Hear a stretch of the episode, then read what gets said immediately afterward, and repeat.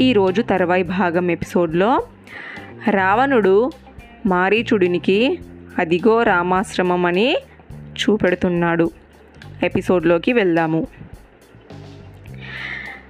అదిగో రామాశ్రమం అంటే ఇదిగో ఇక్కడే నేల మీదకి దిగాడు. మారీచునికి రామాశ్రమాన్ని చూపించాడు. అదిగో ఆ అరటి చెట్ల మధ్య ఉన్నదే రామాశ్రమం.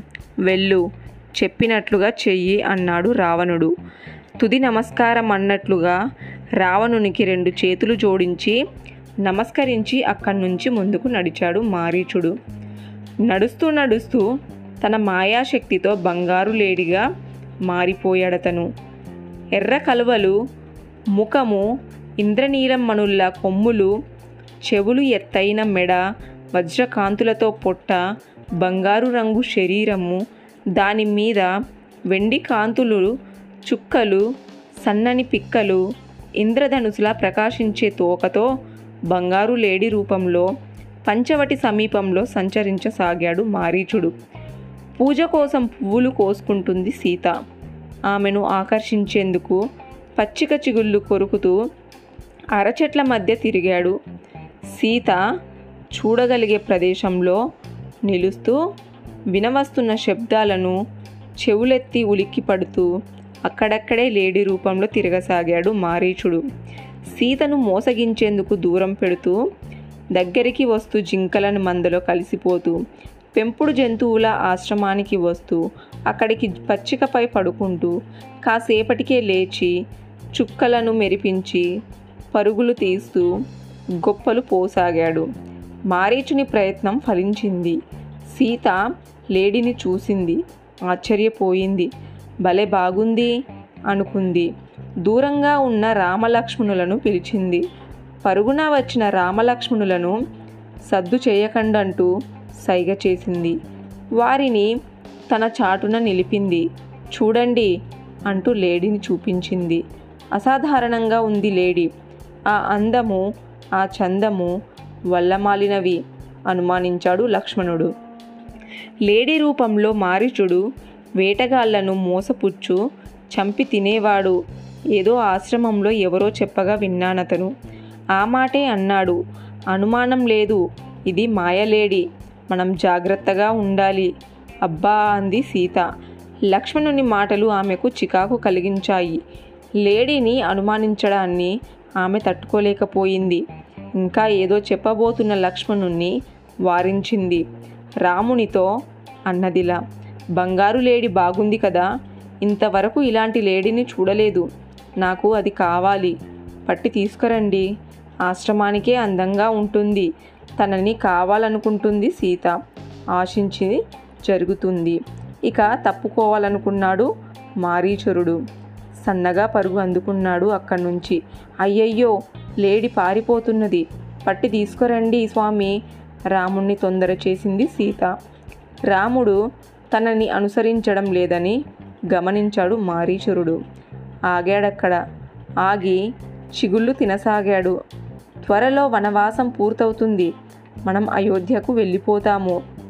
అప్పుడు ఈ లేడీని భరతునికి కానుకగా ఇస్తాను.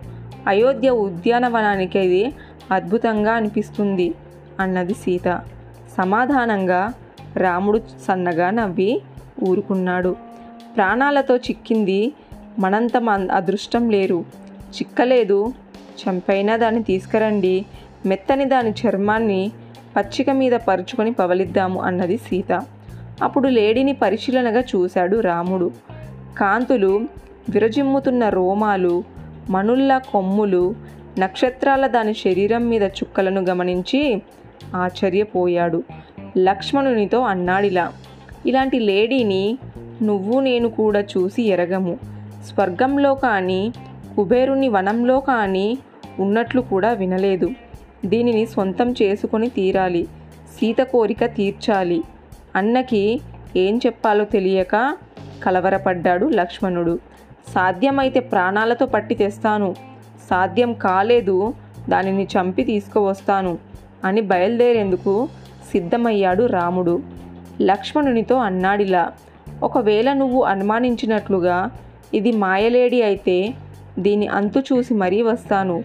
నా ధనుర్భావాన్ని ఖడ్గాన్ని అందుకో.